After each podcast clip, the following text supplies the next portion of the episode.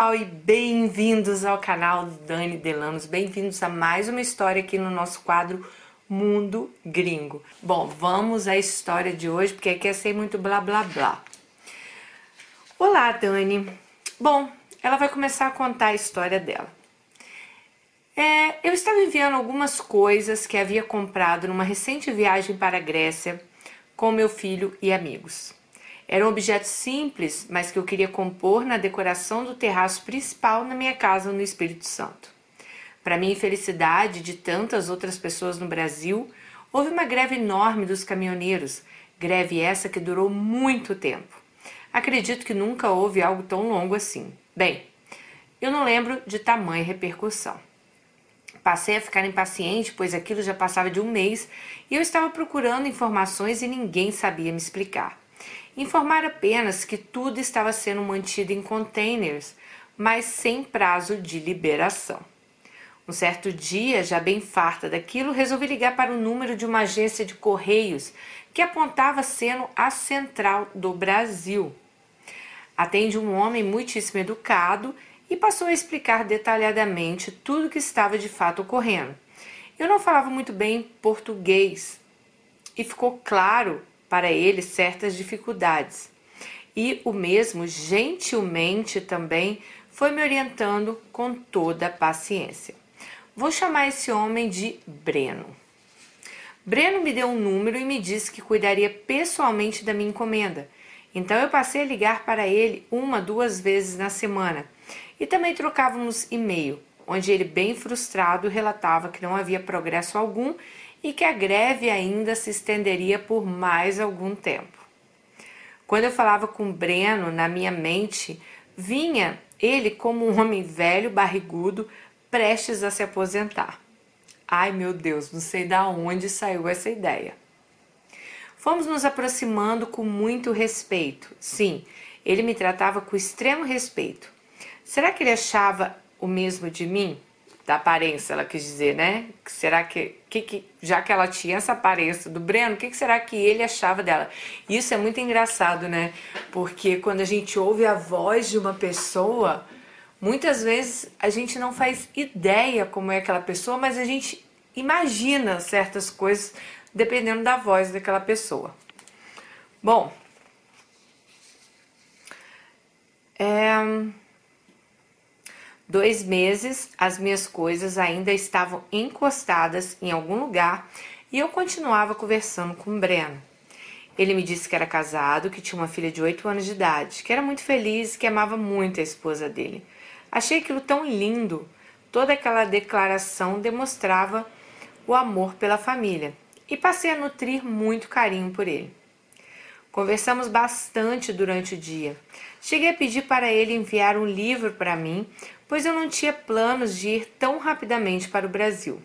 Quando a greve terminou, gente, ela é brasileira, ela diz aqui que não, não conseguia falar português direito, porque muitas vezes, se você está muitos anos fora e você não fala o português, certas palavras meio que fogem da sua mente, mas não é que ela não falava português, tá? Bom, é, então é, ela tinha planos de ir tão rapidamente para o Brasil não tinha planos, né? Quando a greve terminou, eu recebi esse livro em uma embalagem linda e um cartão com votos de felicidade. Eu não posso precisar no momento, mas minhas coisas ficaram retidas por quase três meses. Eu até nem tocava mais no assunto, mas um belo dia ele me enviou um e-mail super feliz informando finalmente suas coisas foram entregues.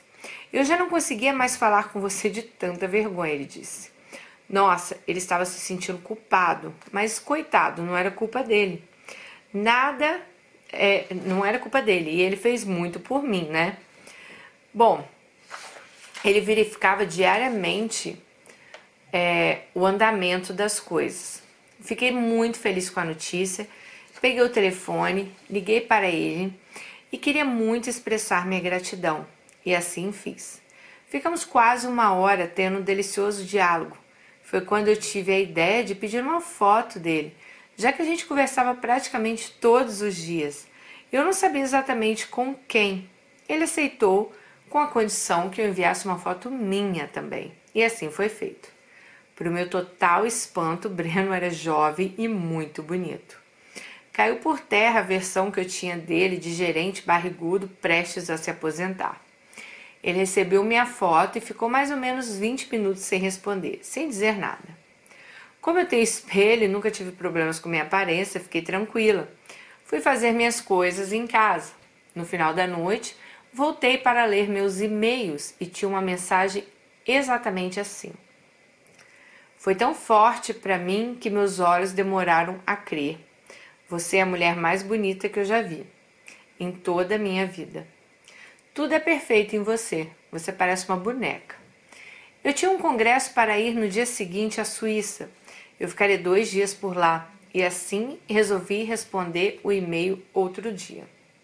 Após um dia cansativo no congresso, palestras, tudo que envolve, voltei para o hotel onde, depois de um bom banho, resolvi jantar no próprio quarto, deixando de encontrar os colegas no restaurante como combinado. Fiz uma ligação para Breno, que muito feliz disse que aguardou o dia inteiro para ouvir minha voz.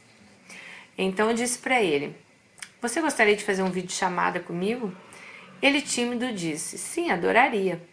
Nunca pedi antes por respeito a você. Então eu fiz e ali os olhos dele brilharam. Ele dizia todo o tempo que se sentia exatamente como um adolescente e sem saber o que dizer. Tratei de acalmá-lo e fiz um ambiente divertido. Sim, ele era um homem com muito senso de humor. Ele adorava uma boa piada e me deixava sem jeito algumas vezes. Assim fui fluindo uma amizade muito forte. Ele me mostrava fotos da filha e eu do meu filho. Foi aí que ele me enviou uma foto da família e lá estava a esposa dele. E lá estava aquele homem fiel e apaixonado por ela. Eu agradeci a confiança e desejei que eles continuassem assim, unidos e se amando pois eu gostaria de um dia formar uma família bonita como a deles. Com a chegada do meu filho, eu passei a querer desejar tantas coisas que antes eu não queria, que não me faziam falta.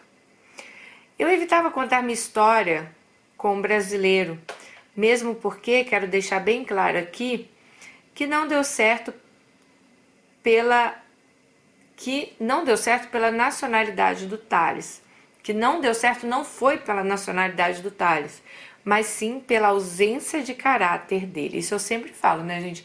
Eu acho que nacionalidade não quer dizer nada. Não adianta vocês ficarem perguntando como é namorar italiano, como é namorar espanhol, como é namorar português, como as pessoas são diferentes, elas têm caráter diferentes. Então, assim, não adianta, a minha experiência não vai ser igual à sua, porque talvez a pessoa que eu vou estar junto não vai ser igual à pessoa que você esteve. Vocês estão entendendo? Então, assim, é, por exemplo, o homem mais idiota, crápulo, ridículo, horrível que eu tive na minha vida foi o inglês. Mas nem por isso eu acho que todos os ingleses são assim, né? Bom, é, aí ela diz, né? Não foi pela nacionalidade de Thales, mas sim pela ausência de caráter dele. E isso poderia acontecer com um homem de qualquer nacionalidade, tenho certeza. Mas eu não queria me expor, eu não sofria mais pelo Thales. Eu fiquei magoada, decepcionada, mas a presença do meu filho limpou todos os vestígios dentro de mim. Eu estava muito feliz apesar de tudo. No dia seguinte, eu voltei ao congresso e passei a mostrar imagens do que estava acontecendo em tempo real para ele. Mais um pouco do meu trabalho, sendo uma das palestrantes convidadas. Em seguida, eu fiz um pequeno tour por alguns lugares da Suíça e fui mostrando, apresentando o que dava, pois eu realmente estava exausta. Quando voltei ao hotel, ele me disse: Então, você é filha de. Sua mãe é fulana e seu pai cicrano? Nossa, impressionado. Quanta honra. Obrigado por dispor do seu tempo com esse mero mortal. Acho que o Thales viu de que ela era filha de alguém, sei lá, que ele conhecia, né? É...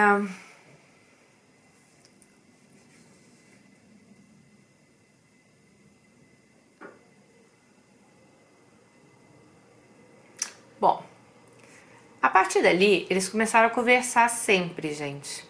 E ela falou assim: comecei a pensar, esse seria um homem para agregar na minha vida. Mas a todo momento eu tinha que me lembrar que ele era casado e muito bem casado. Nos afastamos um tempo, pois estávamos sentindo a mesma coisa e desenvolvendo o mesmo sentimento. E não era isso que queríamos, por exatamente saber dos danos e consequências que ambos sofre, sofreríamos e causaríamos. Breno escreve uma carta.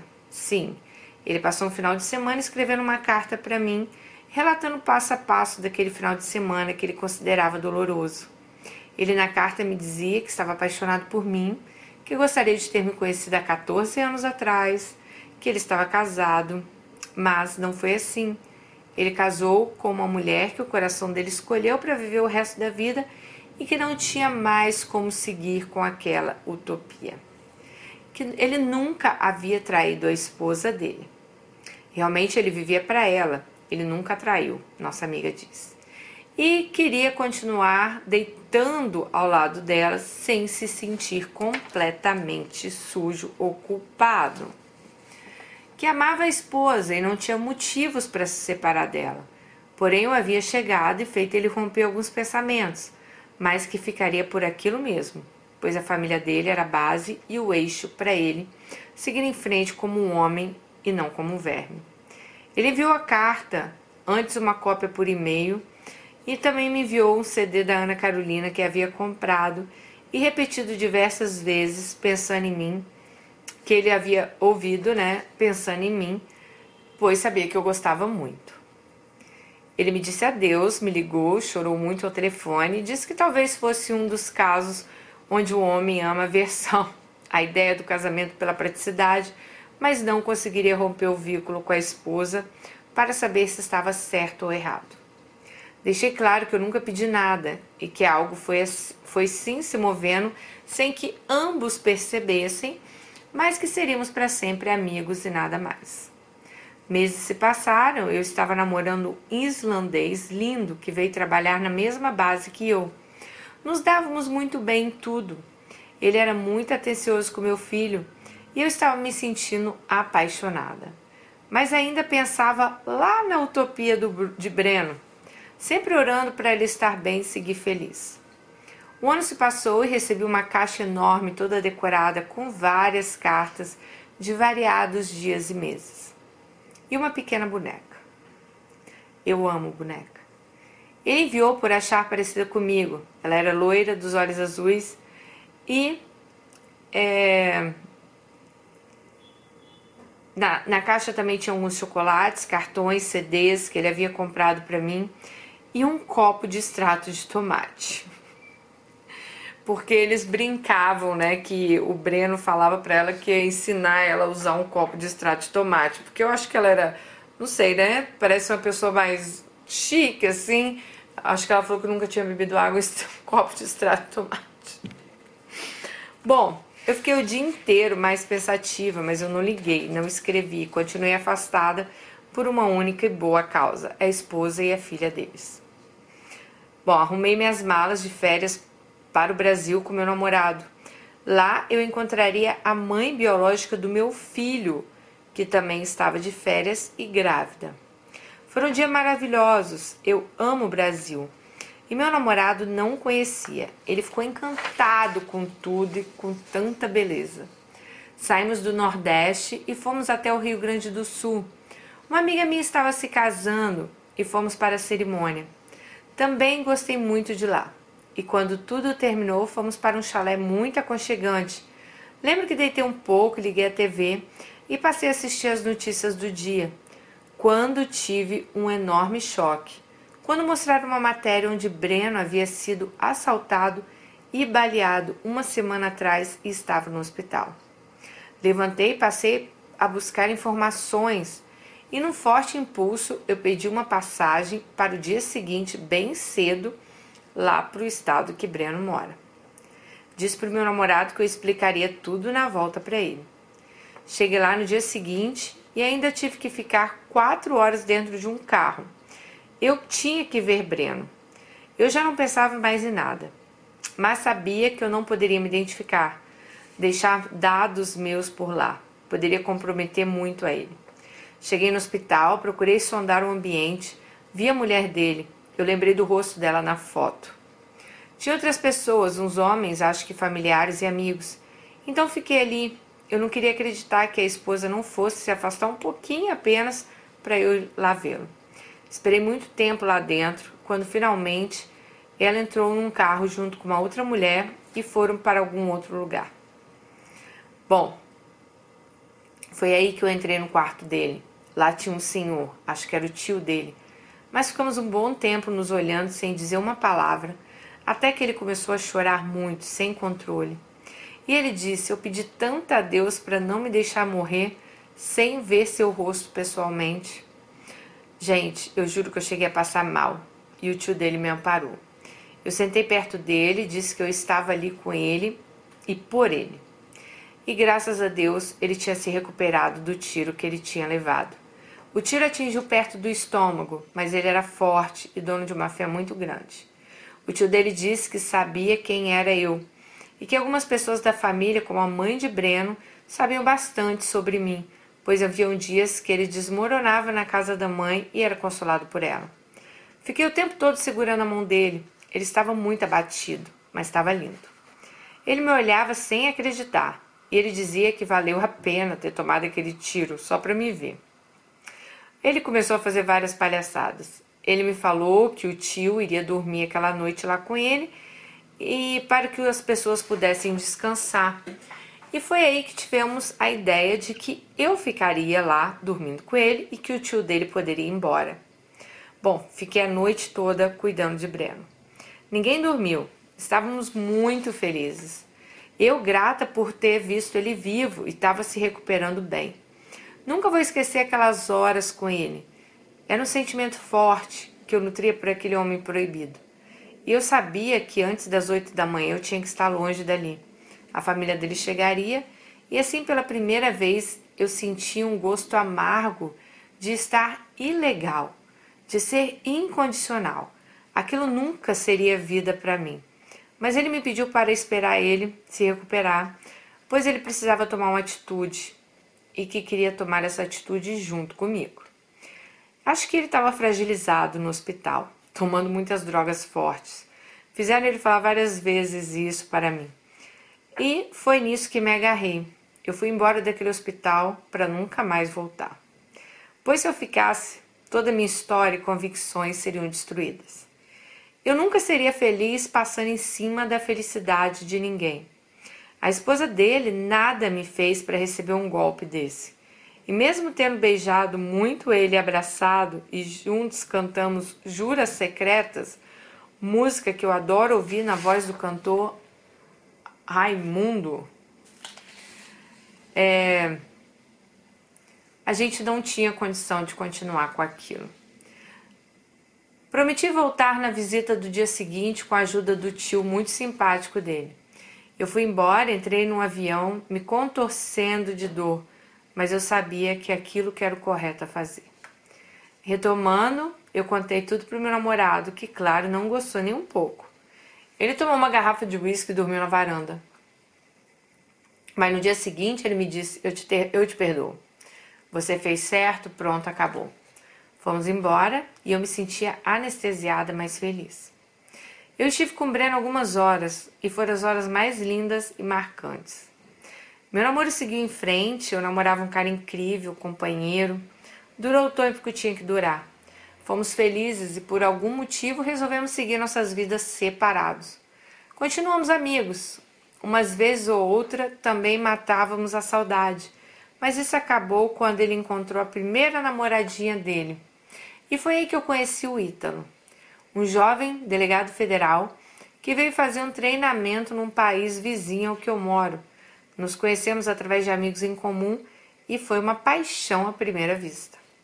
Hoje eu tenho 35 anos, Ítalo 27. Estamos muito felizes e eu sinto que ele veio para ficar na minha vida. Ele mora em Florianópolis, toda a família vem de lá. Ítalo me conquistou conversando comigo, e adoro os papos dele. Bom, vou ser repetitiva, mas eu tenho um namorado lindo, tão lindo, que ele dorme e eu fico olhando para ele. E eu acho que ele faz o mesmo comigo. Ítalo tem uma mãe super jovem e ele tem uma irmã de 5 anos de idade, que mimamos demais. A mãe dele é nutri... e o pai dele trabalha no governo. Estamos montando nossa casa. Não sabemos como vai ser, pois ele mora no Brasil e eu na Europa, mas estamos fazendo tudo para ficarmos juntos, principalmente agora que eu estou grávida de quatro meses de Ítalo. Nosso sonho é casar em breve. Estamos procurando uma igreja, mas já me sinto casada com ele. Posso dizer que o amo, pois ele chegou na minha vida de uma forma tão despretensiosa e simplesmente aconteceu. Minha sogra e minha pequena cunhadinha estão aqui comigo para passarem o Natal. Meu sogro chegará também por esses dias. Meu filho fala o tempo todo com minha barriga e diz que tem um menino e uma menina. Ai, quem me dera, Dani, acho que seria uma graça muito grande esse merecimento. Quanto ao Breno, eu de alguma forma vou sempre amar ele pela sua conduta por ele eleger a família sempre em primeiro lugar. Se fosse o contrário, ele não teria minha admiração e respeito. E o que eu fica do sentimento e o que fica de sentimento para ambos. Nunca mais soube nada de Breno. Eu mudei meu e-mail, meu número de telefone e eu acho que ele fez o mesmo. Mas eu poderia é, ter feito muito mal para ele ou para eles. Eu sigo em paz e feliz e ando fascinada com a minha gravidez. Vejo meu filho se desenvolvendo, uma criança. Vejo também o meu filho, né? Uma criança feliz, amada. Então, no final, deu tudo certo. E assim que eu souber o sexo do baby, eu entro em contato te informando. Ah, eu quero saber, hein? Quando finalmente escolhermos a igreja para o casamento, também vou voltar aqui para contar. Enfrentei coisas pesadas. Eu poderia ter desmoronado com o golpe do pai do meu filho. Eu poderia ter destruído um casamento, mas fica aqui uma dica: não façam que os outros que você não gostaria que fizessem com você. Aí ela fala que quer desejar um feliz 2020 para mim, para todas as Alices. Bom, e ela pediu também para eu mandar um beijo para o seu Bernardo e para a esposa dele, Kika, que estão no Japão e me assistem diariamente e eles que incentivaram ela a contar a história dela pro canal. Ela falou que a sogra dela também gosta muito dos vídeos e assiste aqui. Então um beijo para vocês. Olha, minha amiga, vou te chamar de Alice, né? Eu acho que você fez super certo, né? Eu, eu concordo com você. Eu acho que ninguém é feliz em cima da infelicidade de ninguém. Talvez ali com o Breno tenha sido uma coisa de empolgação e às vezes muita gente, muitas vezes a gente confunde, né? A gente é, tudo que é meio proibido parece que é bom, né? Parece que é mais uau, nossa, aquilo é proibido, é, né? Mas eu fiquei muito feliz tanto da posição dele quanto a sua de não terem levado isso para frente, não terem acabado aí também com eu sei que casamentos se acabam mas pelo que ele falou ali, ele era feliz, né? E talvez num momento de empolgação, no momento ali, né, que ele. É, como é que eu vou falar? Ah, sei lá, as, uma coisa meio diferente assim. Então ele poderia ali ter tomado uma atitude que talvez, sei lá, daqui a seis, sete meses vocês estariam aí pensando, nossa, o que, que a gente fez? Porque é, é aquilo que você falou, ninguém é feliz em cima, sabe, da infelicidade de ninguém. Então, assim, poderia ter acontecido várias coisas, né, no meio do caminho, porque empolgação é uma coisa, gente, né? Aquela coisa de se empolgar.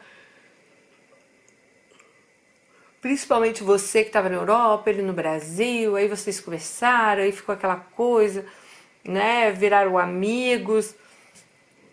Mas eu concordo com você. É, não acho que as pessoas sejam felizes em cima da infelicidade dos outros.